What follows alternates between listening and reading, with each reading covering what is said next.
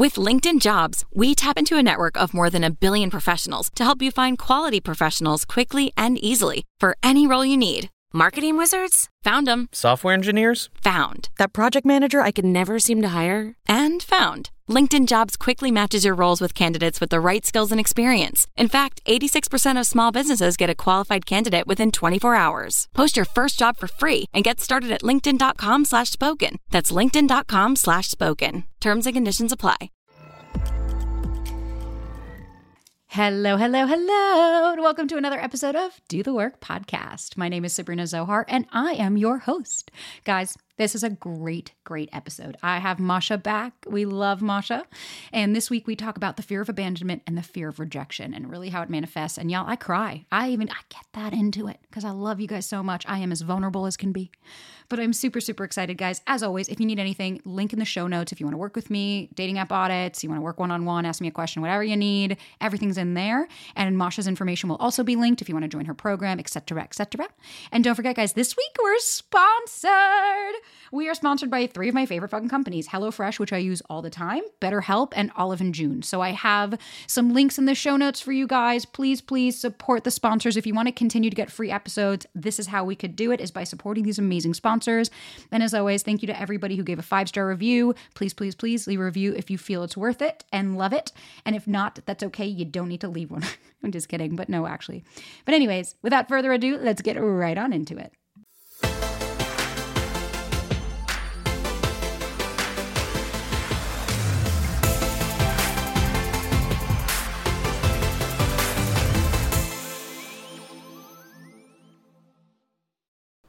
And here we are for part fucking six. Guys, I have Masha here. Hi, Masha. Hi. How are you? I am good. I am so excited to be back. I've missed this. I know, I know. And the funny thing is, is if you were with us prior to this, we talked for about two hours about everything. And every time we're like, why don't we just record? So here we are. Um, super excited. Let's just talk about any any new stuff. I mean, I've been loving the course. I caught up on my course yesterday. Oh, I'm so proud of you. Thank you. Thank you. I've got one more video to watch. I am learning so much, understanding and now being able to implement a lot of the teachings of the the firefighter and the manager and the inner wounded child, all that stuff. But how are you doing with the course? I I am loving it. I'm so excited to have you in it, but I am absolutely loving it. Right now we're in rewiring, so I love that you're taking action and starting to implement what we learned in befriending. And yeah, it's been so wonderful to me. The community part has been has just been kind of mind blowing. I've done so much work one on one with clients and I love working one on one with clients, but I always think, wow, I wish they could connect with one another. I wish they could see that what they're struggling with, other people are struggling with. And my clients are often so intuitive, so compassionate, so intelligent that I know if they saw others going through that, it would be so much easier for them to do that for themselves. And I feel like that is kind of the magic of a group program of working towards goals in a community. And so that has been, it's just been really awesome. And I'm just so grateful. And I'm super excited for a new round. We have a new round launching the first week of November. Uh, we have officially opened the doors the day this comes out. Yay! So for So- anybody, and for anybody who doesn't know, the course is called the Mind Body Cal- Recalibration. I can't talk today, so here I am. Um, but it's been, I mean, obviously you can share a little bit more, but it's been so insightful for me to understand really what the fuck the nervous system actually is. How does it work? How can you actually start to heal? And like, I mean, I've told you this before. I haven't healed at this much ever since working with you and, and understanding like this was the biggest gap for me because I had intellectualized so much for so long. But I don't know if you have a quick elevator pitch of what the, the course is so that everybody who hasn't heard about it can learn about it. Yeah. Oh my gosh. I'm so bad with elevator pitches. I need to get good at this. Sabrina, you need to teach me. You're so good at that. But so the mind body recalibration formula, it's a six month group experience basically. So we have trainings every two weeks. Pretty in depth. So if you like to intellectualize, I promise there is more than enough to Oh, yeah. intellectualize. But we also have a community. We have weekly check ins. We have group coaching calls when you get to be in the hot seat and watch other people get coached. We have breath work. And the whole program is created in these phases that, yes, we start out by learning and understanding ourselves and developing compassion, but then we move on to taking action, actually rewiring our nervous system and the patterns that are holding us back. And we're doing doing all of this to move towards our goal. So we're not just learning for the sake of learning. That's really beautiful. But I really believe that having a goal to work towards, to understand yourself enough to start to imagine the next version, identify goals, and to work towards that goal very intentionally is so incredibly powerful and motivating. And, you know, the reason I called it a formula is to me, this is a formula for learning to achieve your goals, whatever goal you're working towards, whatever change you're working towards. There's an art and a science to change and transformation, and that's basically what we're learning. So we're learning a lot. Yes, you know, we're taking all the stuff you already know and intellectualizing, but we're really implementing and embodying and helping you understand how to do that rewiring through repetition. And you know, it's so interesting because when we when I first got into the course, which kind of like segues us into even our conversation today. When I first got into the course, I think my goal was very typical me typical human being of i came in going okay well i want to double my business and i want to double plays and i want to do all this and i was very like give me a give me tangible results give me something that i can go oh i did this thus this happened and along the way what i realized was that actually wasn't what I cared about. What I was really terrified was learning and like what I my new goal has now been is how do I handle the ups and downs? How can I be sure to how can I support myself in those ways and really kind of bypass like that fear of rejection, fear of other people judging me and other people discrediting me for who I am. And so I think this is such a really great way for us to kind of segue into like this fear of rejection and really like kind of more the ins and outs of it because like I'm cognizant that Yes, I have been scared that people are going to judge me and people are going to reject me for who I am, but that's never really stopped me from doing work. It's just more, it'll help me ruminate in it and like kind of do a, all right, if it works, it works, and if it doesn't, it doesn't. But I am, I know that, you know, you're more avoidant by nature. I'm more anxious by nature because, spoiler alert to everybody listening, you don't just heal this, it doesn't just go away. And I'd be curious to hear kind of your experiences with the fear of rejection and how that's manifested for you and how you see it manifesting for other people because I think there's a lot of confusion about really what it is. And I'd love to kind of hear your personal experience with that fear of rejection and how it's like stopped you or how it's manifested in your nervous system and things like that. Yeah. Can I just say one thing on what you said about Please. your goal? Because I think this is so important for people listening as well. And that is like, what you said is true for most people who do the program, but honestly, most people who are doing any kind of healing work, which is we go into it with some kind of external goal. Like it's so human. Like you said, I'm a human, right? So I picked, I want my business to grow and I want this, this, and this. And that's actually not a bad thing. That kind of becomes like an anchor. Sometimes I think of it as like dangling a carrot of like, yeah, you want that external shiny thing, right? But when you actually start doing the work, you realize that what you're actually after is something much more internal. And if you work on that internal piece, you become the person who can do the things you want to do and then have the life you want to have. So, for example, if you continue and you've done incredible things with this already, but like as you've gotten so much better at handling the ups and downs, it's created this beautiful foundation to build your business on top of. Like the person you want to be, the next level of your career is going to require you to be able to handle ups and downs like a pro, right? The bigger your dreams, the bigger you got to be, you know, the more you got to be okay with that. And I think that's so beautiful how that happened. And the reason I bring it up before we go into this conversation is that I think a lot of people listening they also want something external. Yeah. You know, maybe they want a relationship, a connection, like maybe it's not a business, but they want something external. They want that like shiny thing, and that's not a bad thing. But I find that the process of going after that goal, that external goal, is understanding what has to shift internally. Yeah. What's holding me back internally from being the person I need to be to have the thing that I want to have. Because there's often such a big disconnect, right? Oh, yeah. Between like what we want and the kind of person we need to be to have that. And like where we are is often nowhere near that and we expect to have that thing and that's just not how it works. And so your question, you know, about fear of abandonment and rejection. yeah. Right? I, I think it's it's so relevant here because often the thing that holds us back from that external goal is in some way connected to one of those two to some degree.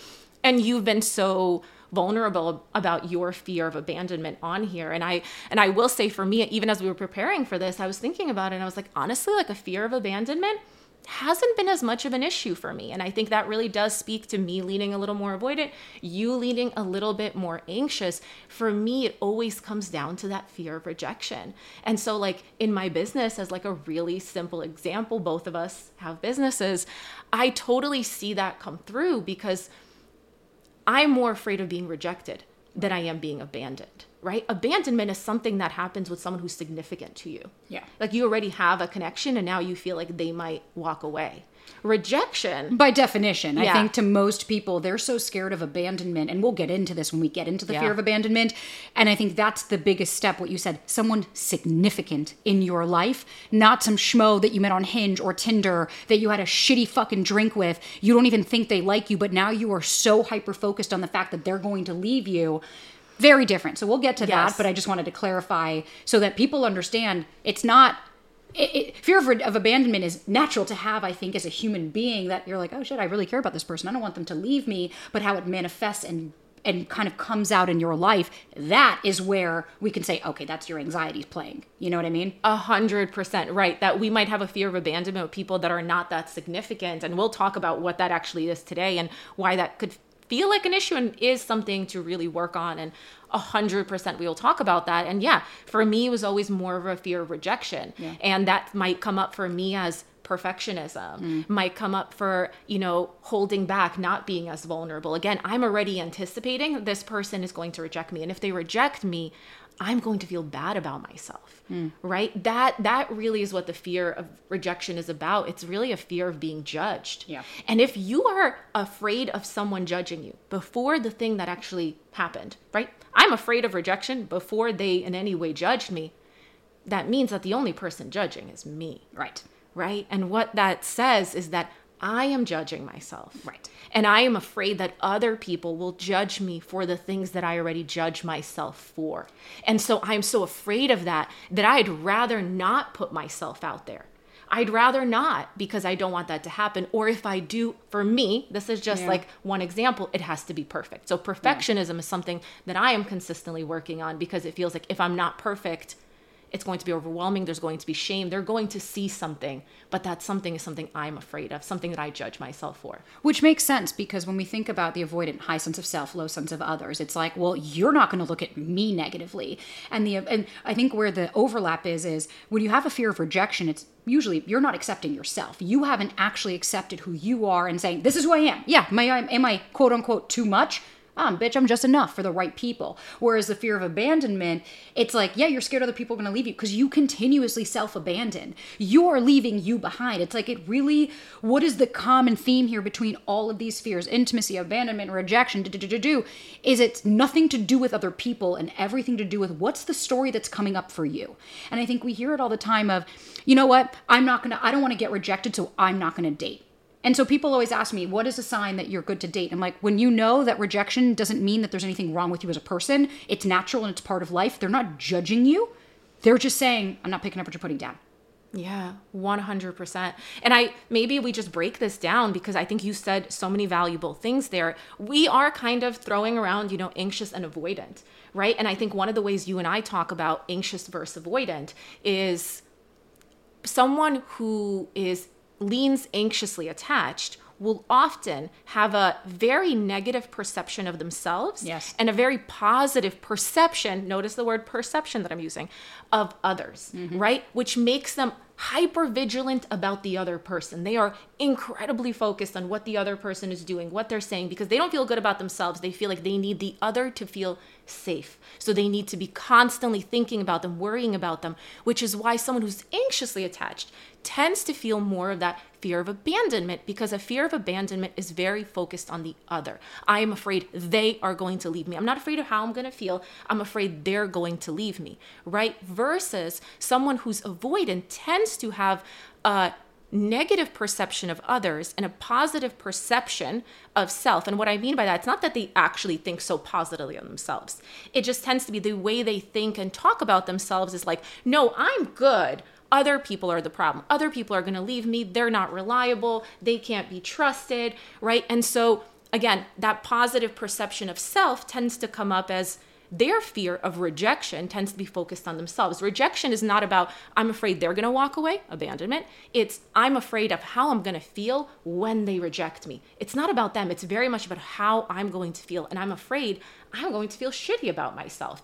And I think what's interesting that you said is at the core of this, both of them you know, insecure attachment styles feel insecure. They both don't feel worthy. Totally. They both don't feel good enough. The avoidant is trying to avoid that feeling by never getting rejected, by never being imperfect. Whereas the anxiously attached person feels it and is like, okay, but if you stay with me, it makes me feel calmer. It makes me feel safer. I don't have to really think about that because you like me, right? So I must be okay. Right. That low sense of self, high sense of others. And it's so interesting because I think, you know, when it came to the fear of rejection for me, at least personally with the anxiety that I had, I was so scared of being left that I didn't care about the rejection component. I didn't care about saying, you know, being like, oh, I don't want to say how I feel. I don't want them to judge me based on this. And what if they think I'm crazy? I didn't give a fuck. The hell went into handbasket. All I was hyper focused was on, you can't leave me. Please don't leave me. Please don't fucking leave me because I was scared of what? Being alone. I was scared true. of coming back to myself. And like, how did that manifest within me? Oof the laundry list. It was like hypervigilance. Like I to the point where I would hyper focus on like a text message. I would be like, wait, but he didn't put a comma here or a smiley face. So that means he's not liking me. Okay, he's not into me. So now I have to overcompensate. Now I have to play the cool girl. Now I have to do this. I had all this arsenal of things that I was using. And I would end up acting in ways that I, I truly wasn't proud of. But here's also the difference in my healing. Instead of rejecting myself for it. And instead of shaming myself for the way I acted, I have now learned to have so much love and compassion for myself because I know very well that the reason I acted this way was because as a child, I was actually being abandoned by my father who would leave all the time. He didn't see it that way. He, in his mind, knew he was coming home. I didn't know that. Yeah. And so I would, like when we were talking about one of my examples is like as a kid, because actually right before we talked, Masha said, Well, when did you feel this? And I said, Oh, I can go back as early early as when I was a kid. And I used to cry. My mom, the whole running joke was I was so thin growing up because I would throw up after every meal. And I remember recently I stopped my mom and I said, bitch, come over here. I don't talk to my mom like, oh, sometimes I do, but I love my mother. But I said, woman, come over here. And I said, what happened prior to me throwing up? You know, I'm curious. What was the pre? And she said, oh, your father would put you in the, the crib and walk out and you would cry, cry, cry, cry until you threw up. Yeah. And I was, I was like, this is valuable information. I said, because what happened, I learned I only can get attention if I act out. That's the only way that my, and what happened? My father didn't come back in. My mother would.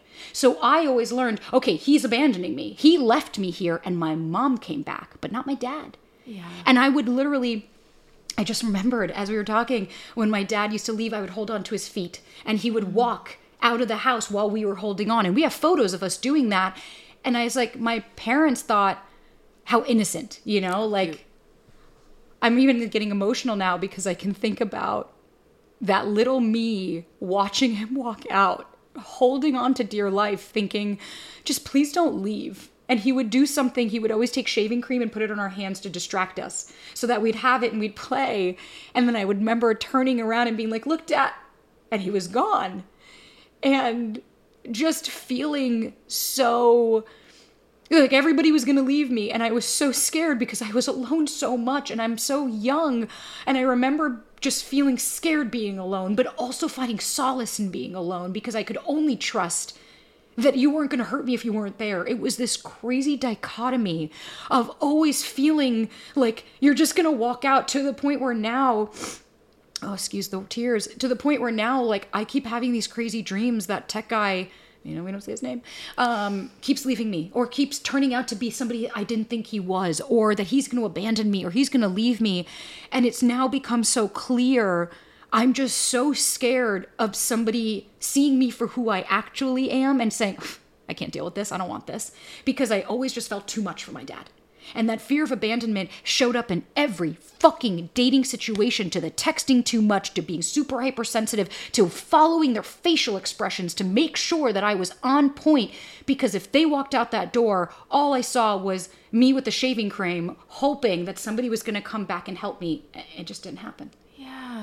Wow. And Oof. I'm just so grateful that you're willing to share that. I think very few people are. And I think it's leaving a lot of people confused. And I think the way you're able to connect the dots and talk about your journey, which I think is something you do so beautifully. You talk about your journey, where you were in the past, where you are now, how that connects to the to what happened to you, right? And like in, in what I'm hearing is there was a time when, you know, there were certain behaviors you were exhibiting that you were really not proud of. And I actually think you might have even had shame around the behaviors, Oh, right? yeah. Because you already had shame about who you were, which you were just now you're aware of. But then you just had shame around the behaviors. But what's so interesting about that, if we could almost like map it out, is these behaviors of texting and obsessing over the comma and being hyper vigilant and maybe even I know you used the word like hypersensitive before to me, right?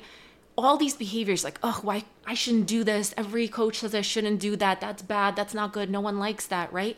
But then think about that memory. You know i did. I asked you before like when did you feel that way? When was the youngest you felt that way? And it went back to very clear memory. The sensations in your body were exactly the same to when you were a kid. And in that memory something really painful was happening. There was a lot of painful things happening right? And those same behaviors that when you were exhibiting them in your 20s that you had shame around, you were exhibiting then, but they kept you safe. You would get loud. You would cry. You would try to get attention, right? You would obsess and be hyper focused on where is your dad and what do you have to do to the point where you couldn't eat and you would try to do all these things. Even as a kid, your attention was on the other person because at that time they were your source of safety. They were everything. You would not survive without them. That's a fact when you're a child. And so you found brilliant ways, and, and you shared this with me, and I hope you don't mind saying this, but you said, you know, I asked you, I'm like, if you didn't do that, do you think your mom would have come? Do you think you would have gotten the support you needed? And you're like, honestly, I don't know. There was a lot going on.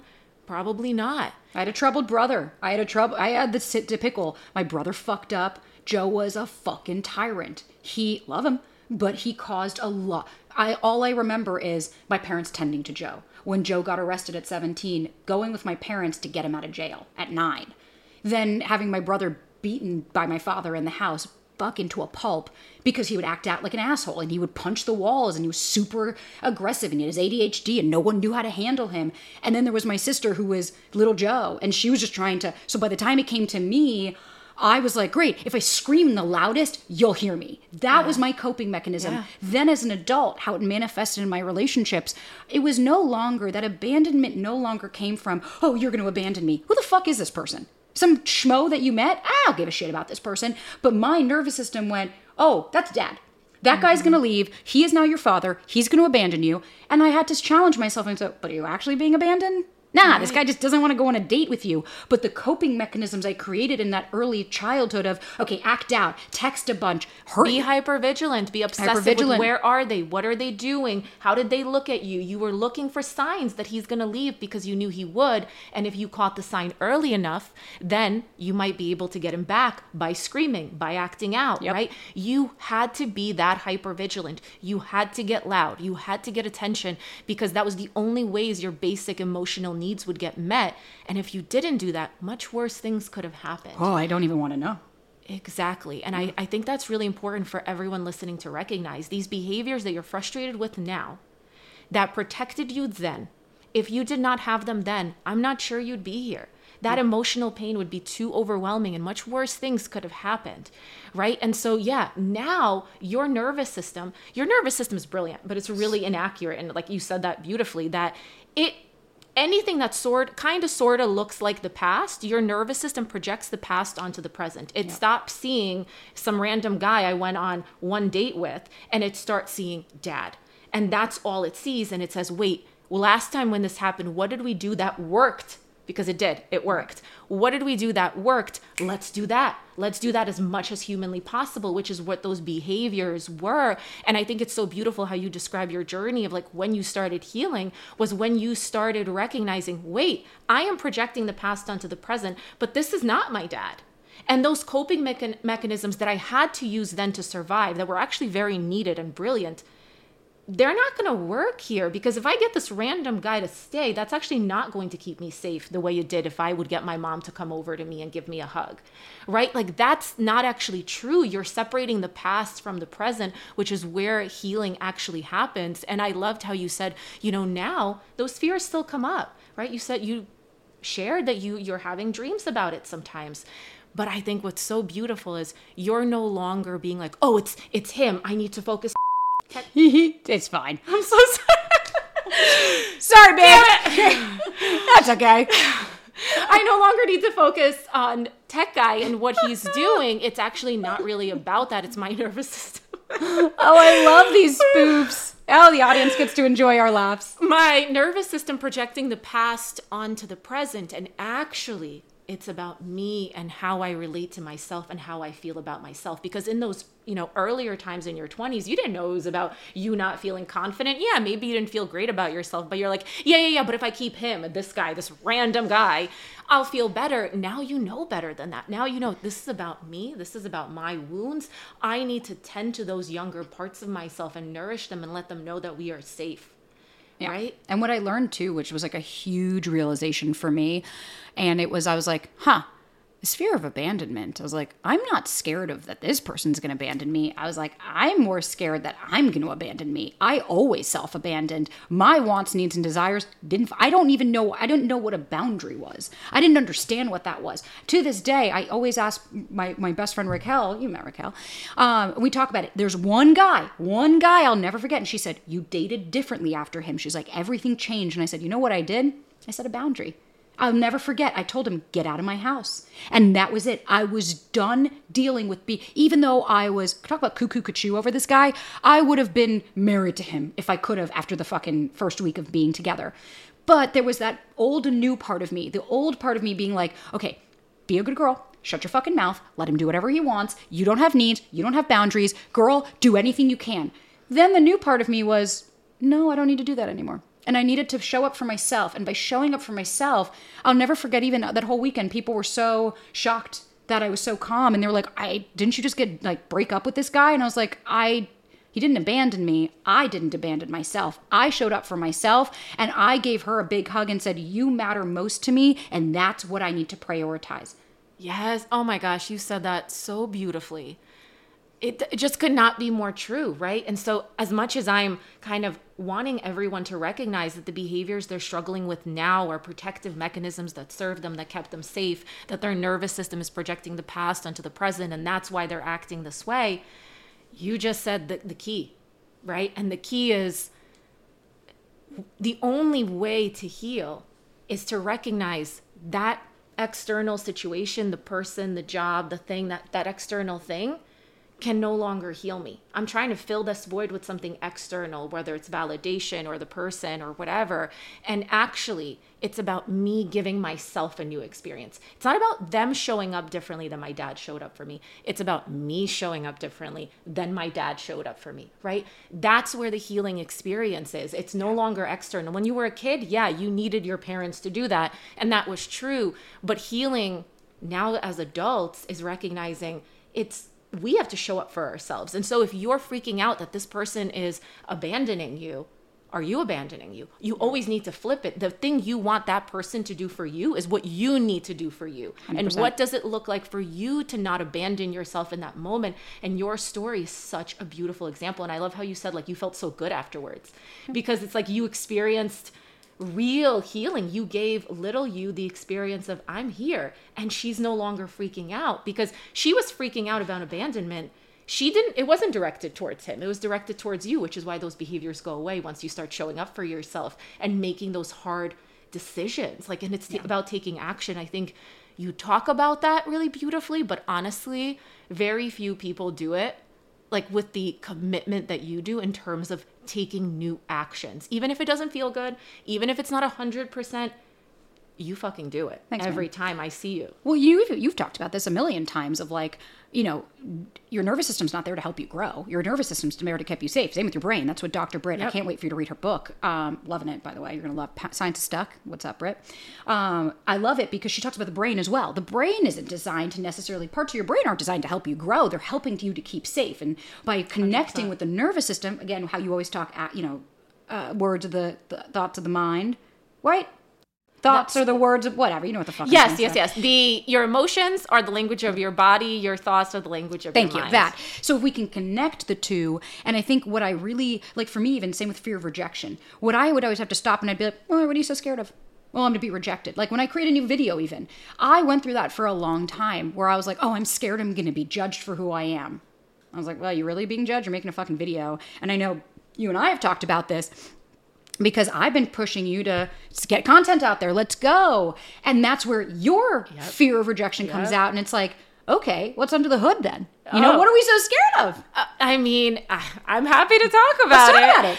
about it. Um, yeah, I mean, it's a good question, right? Logically, nothing. Yeah. What's going to happen? Yeah, I won't get as many likes. Someone will leave a mean comment. Like, that's Fucking trolls. Exactly. Exactly. That's just the reality. And I talk to you about that all the time, right? And support you in that.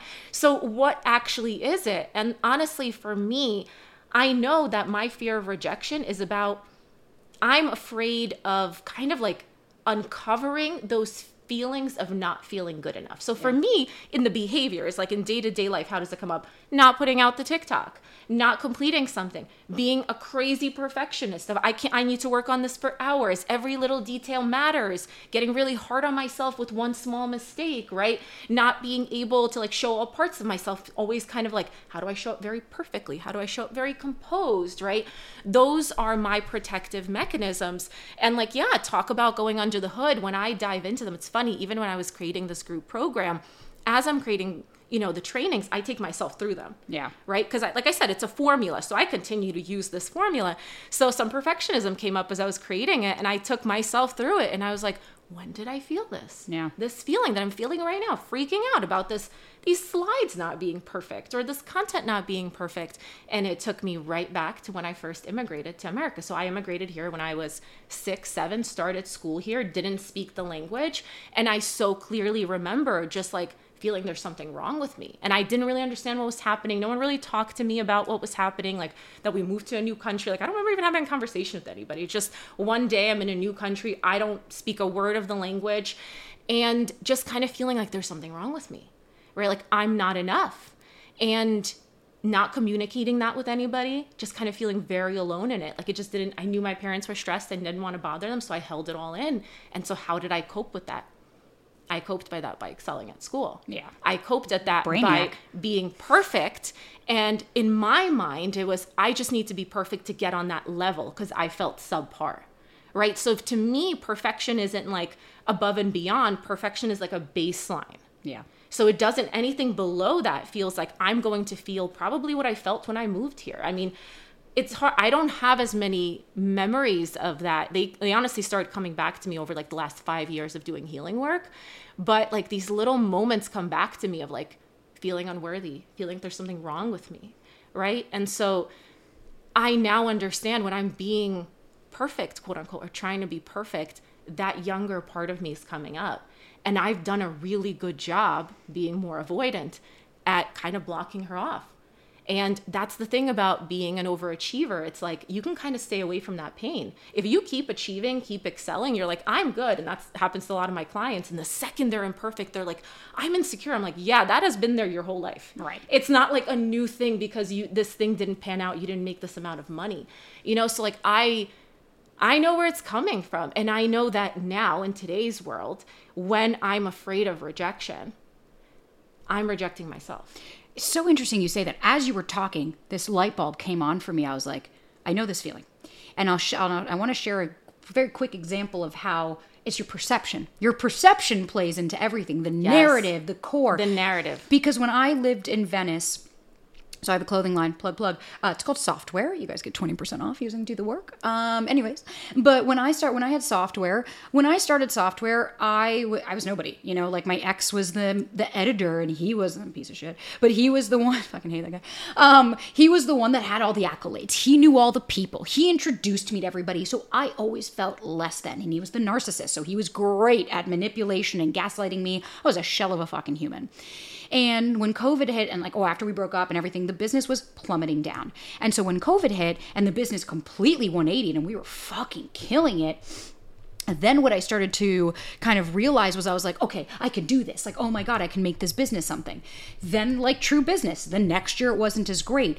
And I remember when I lived in Venice and talking to my friends and talking to one friend specifically and telling him, you know, I'm, I'm scared. Like, what's going to happen? Do I do this? Would I do that? And he was like, you know, before I sold my company for a hundred million dollars, he was like, you don't know this. I had a clothing company, and he's like, it didn't do that well. He was like, it, it did, you know, whatever. It wasn't that great. And he was like, you know, you're not a failure if this doesn't work, right?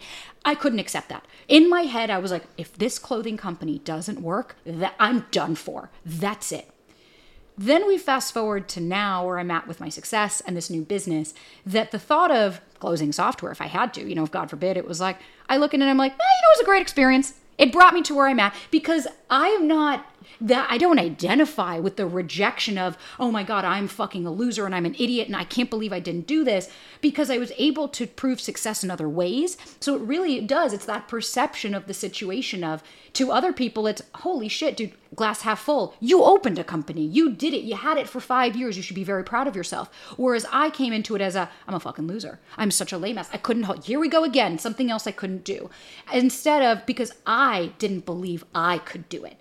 And so now that I've proven to myself and I've done all this work on myself and I've come so far, that rejection, I don't give a shit anymore. I don't I don't identify with it anymore because I'm not being I'm not scared that you're going to reject me for who I am. I've already accepted that that it might not work. A hundred percent. I think that's so incredibly true. And honestly, it's like, you know, we were saying with fear of abandonment, you abandoning yourself, with fear of rejections, you rejecting and judging yourself. But what both of them have in common, kind of beneath the surface of both, is I'm not worthy. Yeah. I'm not good enough. And like your stories, your narratives, your thoughts, your beliefs, they're going to be a reflection of the past. They're going to be a reflection of these like core wounds and traumas and beliefs that say, I'm not good enough. Who, the, who do I am? I'm too much, right? And so, like, your perception of your business was a complete reflection of your past and your childhood and everything that happened to you. Not at all reality, but it was a reflection of beneath the surface, I'm not good enough. I don't feel good enough. And then when you started, healing, when you started working on yourself, when you started building self trust, which is a huge component of healing, you're recognizing your the truth is what really changed between then and now is how you see yourself. Mm-hmm. you started to believe you are worthy. Now there's probably still areas of your life where you don't feel fully worthy. I know there's areas of my life i don't feel fully worthy right? But that area got better because you had experiences you had disconfirming experiences and you really started to believe in yourself and see your power. And ultimately that is healing those core beliefs about yourself starting to change going from i'm not worthy which is what all the you know insecure attachments have in common. We beneath the surface we don't feel worthy good enough. The verbiage may be different but it's the same, same shit. right? Once that starts shifting those beliefs about yourself that that is healing you know and i think it, it, makes so much sense and again with like the rejection piece for me it's so interesting because my narratives were different and here's where it comes up and i think this is fascinating to think about for people who are really interested in like anxious versus avoidant and understanding it uh, not just like on a behavior level of my thoughts are typically not I'm not good enough. I'm a failure. This is never going to work. If this fails, I'm bad, right? I'm almost, my fear of rejection shows up as me doing everything in my power to avoid that from happening. Right. Meaning, I would, and this is where like my healing work started when I changed careers. I would avoid doing anything that I wasn't perfect at. Mm-hmm. So that I, and what was I really avoiding? I was avoiding feeling not good enough. So the thought didn't go through my head. I would just like make decisions to only be in situations where I knew I could be quote unquote perfect and overachieve and excel, right? Because I was afraid of even having that thought. But trust me, that thought was there. Those same beliefs were there. It's like for you, they're more accessible and you're constantly battling them. For me, I'm like, my manager part is like, we don't even want to get there. Only do things that you could be the best at, only do things that you could overachieve at. That will keep you quote unquote safe. And so for me, that manifested for a long time as picking careers and paths and situations that weren't serving me because they made me feel safe. They didn't make me feel bad about myself. You know, I couldn't see any imperfection. And so changing careers for me was like that big thing of like, that's the first time I really had to face it. Yeah. I had to come face to face with, oh, I don't think I feel great about myself. And I don't think I ever knew that before. And what's interesting is because I'm sure you're going to relate to this when I say it. I was reading in Britt's book, and it's like what people don't really want to hear is like you you staying in that behavior served something for you. That was serving you in a way because it allowed you to stay where you're at. I can relate to that. Like I used to be big on procrastination, even though I'd always call my mom and I'm like, okay, I have to make invoices. That's a good thing. You're invoicing, which means you're making money, right? You know, what Kapman to human beings, that would be one plus one equals two. I would have this overwhelming panic and fear. And I like didn't, I would literally get dysregulated thinking about like going to an appointment or doing something. And I was like, oh, because if I accept that, oh, wait, you are doing a good job, goes against my core belief. That's not the narrative that I've created for myself. So instead, I am going to find other affirming beliefs, which is, see, you're, you're a fuck up yeah, because you you procrastinate, you lazy piece of shit. You just sat on the couch all day, and it's like, no, that was protecting me from something. That was protecting me from acting differently. A hundred percent. I don't know if you did the last training video, but that's actually that's the last it's- one. I oh. told you I was like, I'm one away. that's the last one because I talk about this because to me, you know, we often refer to th- these as like limiting beliefs. Yeah. But they're not limiting beliefs, they're regulating beliefs. Your beliefs are there to keep you in the familiar. And what's familiar is what we're used to. It's not necessarily what we want. So our nervous system wants our life to stay very familiar, meaning our beliefs are trying to keep us doing the things that you know we consciously think like that's not serving like procrastinating. Like yeah procrastinating is going to keep you in the situation you're in. It's going to hold you back from getting to a new level and achieving certain things. And your nervous system's like i don't know what's going to happen when she achieves them. I'd rather she stay here in the familiar doing what she's always doing. So you're 100% right. These beliefs they're regulating you. They are serving you and protecting you by keeping you in the known. Yeah. because the unknown to the nervous system that's scary to your higher self to your authentic self that's where all possibility lies Yeah. but that's where the struggle is with growth and change and why i always say it's it's both an art and a science That's why it's like it's wild to say this. I never thought I'd say these words. That's the only reason. Like I talk to Clem all the time. That's the only reason that I'm grateful that he left me was because I would never have done any of this. I would never have pushed myself to the points that I pushed myself because I was so used to the comfort that I had. The devil I knew was the dysfunction that I had been in. And when he passed away, my world was turned upside down. I didn't know which way was up, right, left, or center. So to me, I said, fuck it. What do I have to lose? I got nothing at this point. I just have myself now. My one fucking ride or die, the only thing I ever gave a shit about is gone. And I think that's where I was able to just surrender and be like, you know what? I'm going to show up as myself. If it doesn't work, fuck it. I'll be single. If it doesn't work, fuck it. I'll find a new career. Because when I think when you finally just accept, I can't control everything, and these are all these behaviors have not been serving me in the way that I'd like them to, I was finally ready to say, I've had so much change in one moment of my life. That moment that I took him to the vet and walked out without him, what how, I could handle anything at that point because that was the scariest change. So then now making all these changes and saying, you know, fuck it, let me start to do the more work. Let me start to try this. Let me start to feel it. Let me start to do it was no longer scary. wow You know? Yeah. Yeah, you said that so beautifully. Completely. It's almost like, yes, growth is all about stepping into this unknown, right? And I think a lot of times we are so afraid of the unknown because we're afraid of the worst thing happening. Oh, if I step into the unknown, the thing that I care about the most disappears. And so I'm just going to stay in my little corner because at least I have this thing. And I think you're so right that sometimes when the worst thing happens and you are pushed into the unknown, you're like, wait, this was the worst case scenario. I'm good. The I can pool. handle it. You know what I mean? And I think that's so incredibly true. We're we're so afraid of the unknown, but where we really recognize our power is when things don't go our way and we recognize like wow i'm i'm still okay Yeah. meaning it could only go up from here meaning the rest of the unknown is actually probably like a bunch of good stuff that could happen Which is even harder when you don't believe that you're worthy of it because now you have to be like, oh, fuck. I have to, I actually have to, like, even now for the first time, my Trish, our reader, what she told me was, you know, I said, I'm still scared. I'm still scared. I've got all these fears about, you know, am I gonna am I gonna go back? That was my own limiting beliefs of childhood because my dad used money to control us. So money has always been weird for me because I'm like, oh God, I'm scared I'm gonna lose it. And she finally said, That's who you were, not who you are. And she said, It's time for you to accept finally that you are going to be okay, that you do have the money, that you built this career. And all she said was, I want you to know you've done enough. It's time to enjoy it. And it was this realization for me of, holy shit, I've been waiting for this day. We talk about all those milestones. I've been waiting for this day. And now to receive it means I finally have to accept you did it. You did it. You didn't need all of these crutches. You didn't need all these vices. You didn't need all these people. You can do I mean, of course, I need people, you know what I'm saying? But you can do it. And that's always why my first question when people are like, I'm scared of being abandoned. My first thing is, what's so scary about it? Where are you feeling that in your body? Can you actually, for a second, I used to do this. I'd be like, when I was doing all this work, I'd close and visualize, what if that person leaves me? How does that feel? Because when I faced it and I was finally able to say, oh, I guess yeah, it's not that, it's not that, it's not that bad, right? You know, feeling it for two minutes and then being like, wow, oh, okay, I guess, yeah, I would be okay if they left. Then I was able to release the outcome and be like, eh. Because the pain of Clem leaving me was worse than anything I'd ever experienced in my entire life up to this point. But it wasn't enough to break me. So what else? Anything else? Fuck it. I can handle that. I think that's such a good point that, and I know we've spoken about this in the past, but we're really afraid of the emotion, Yeah.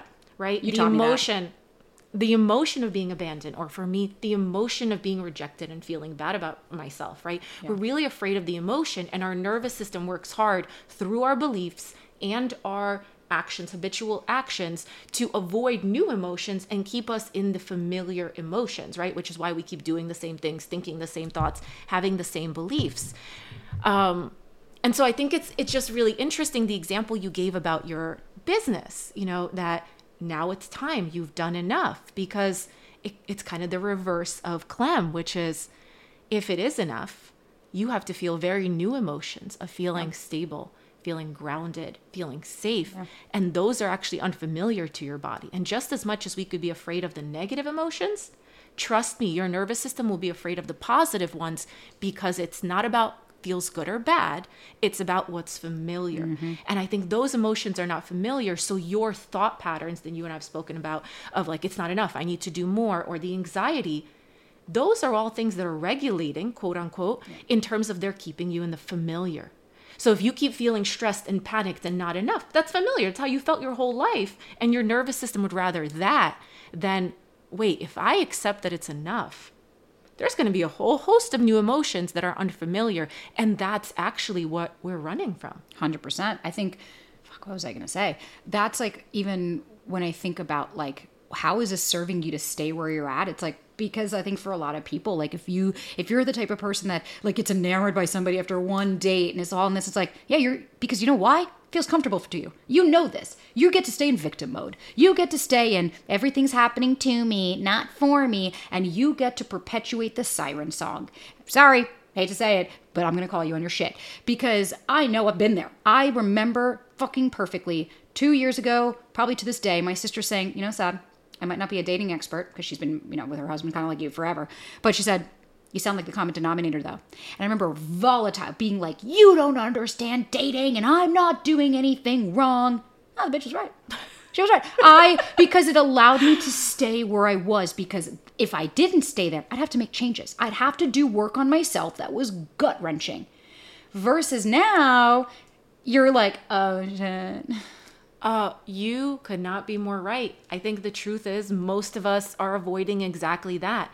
And you're right, when we're afraid of that person abandoning us, that person rejecting us, rejection, abandonment, both of them go hand in hand here. Yeah. You know, the same issue. It's like, as long as I'm worried about them abandoning me, I don't have to do anything. I don't have to show up for myself. I can keep blaming them, focusing on them. I don't have to look at the stuff I don't want to look at. I don't have to take ownership. I don't have to take responsibility. Oh, yeah. Right? And responsibility is really the key between going from life is happening to me versus life is happening by me. You have to take responsibility. But like that sounds easy, but taking responsibilities, take responsibility for all of it. of you it. can't pick and choose right? Otherwise, you know, you don't take responsibility, you get to be in victim mode. And there are certain benefits to being in victim mode. And by the way, like I can call myself out here too.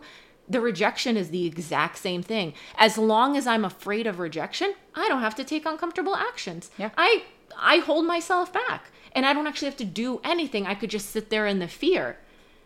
It's so funny. It's a cop out. They're both a cop out. We understand why they're a cop Oh, yeah. out. We have a lot of compassion for it. But in reality, they are both a cop out from taking intentional, aligned action that is aligned with your goals. Yeah, we're not here to coddle people. That's why when people are like, you're harsh. I'm like, ah, fuck off. Sorry, I'm sorry. I'm not fucking, not a teddy bear. I'm the intensive care bear. But it's like, because sometimes we need to hear it. Like, so our mutual friend, she messaged me yesterday and she was like, Jesus fuck. And she was like, I referred your podcast to somebody I know, and this woman's in her 40s. And the response was it was so clear. It was like this woman was bitching and she's like fuck this guy and what a piece of shit and he stole six years of my life and i will be angry at him forever the whole it's all victim. Everything is poor girl. And then our friend said well hey my friend has a podcast. I really think it would help you. And the woman went i've been doing the work since i'm 30 i don't need this. And it was so obvious where i was like Stuck is an understatement for this person. But no, you know what this is? It's serving you. By being able to blame everybody else and not take accountability of, yeah, I wasted my time. I wasted six years. I allowed shit behavior. I didn't walk away. I didn't have boundaries. I didn't have fucking standards. And I allowed to be treated this way. That's too overwhelming. Instead, it's, well, fuck him. Oh my gosh, I think you are. This is the crux of where people are staying stuck. Like the truth is, and I think this sometimes feels harsh to people mm-hmm. when they're not ready to hear it, where they're still in the learning, intellectualizing, processing phase of the work, which is completely fine. Completely fine. But the only time things will change in your life is when you take 100% responsibility and ownership. 100% responsibility. That means that even if you're in a relationship when someone is doing bad things or guys aren't treating you right or life isn't working out, you still go back to what did I do to contribute to this and what do I need to do to change this reality? Oh, yeah. Right? You no longer focus on what they did. It doesn't matter what Doesn't they matter. did. Life is unfair. Shit happens. Like you focusing on that isn't helping. The only time people heal is when they take that 100% responsibility. Oh, yeah. That it's my responsibility to respond to things differently. 100% mine. And until then, people stay stuck. Yeah. And that's okay, but I think it's it is important to to to be honest about that part of the work because I think some people aren't. They're like, "Oh, you just learning about it and reading about it and being kind to yourself. That alone is enough." And I'm sorry, that's the beginning phases of it Right. but that's not enough. It's the action and it's the taking responsibility where truly transformation happens. That's why somebody asked me the other day, why does DBT call it like radical acceptance and radical accountability? I'm like, because it's all. It's not just, I take some accountability. It's like radical acceptance, radical accountability. Fucking do it all. Commit or don't. I'm very much that kind of person. Like, you see, that's why I've come to where I'm at because I commit to my growth. I commit to things because at the end of the day, I know that's what's needed. And I think God, if, if anybody is learning anything from this entire episode, you're not broken, as Masha always says. There's nothing to fix. But if we can start get curious, start to ask questions. Every time my new rule is anytime I have a client, the minute they say, why does he, if she, anything that's he, she, I'm like, what about you? Turn it back. Bring it back to you. How what's it saying about you? Why are you here we go because every time you put it onto them, you're taking it away from you. Then you can continue on in the same shit that you've been going. But dude, what an amazing episode. Thank you for fucking bestowing your wisdom as always and watching me cry like you normally do.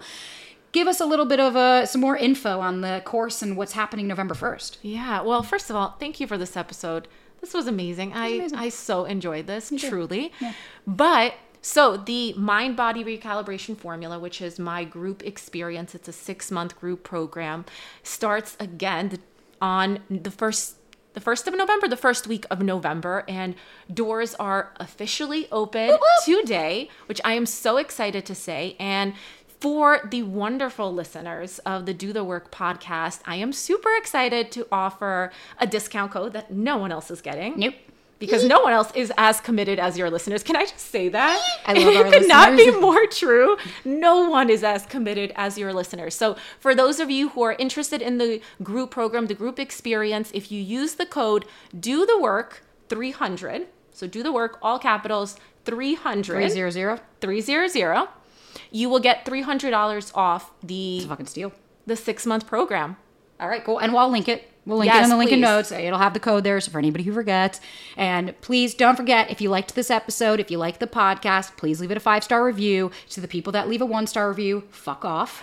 But please, please, please, it helps me more than you could know. Leave a review if you need anything. I'm gonna link Masha. If you ever want to work with her, talk to her. I'll have her her links in the show notes. If you ever need me, same thing. Link will be in the show notes. And as always, guys, thank you so much. And Masha, thank you for another fucking amazing episode. And I can't wait until our next. We already have it planned. Yes. Thank you.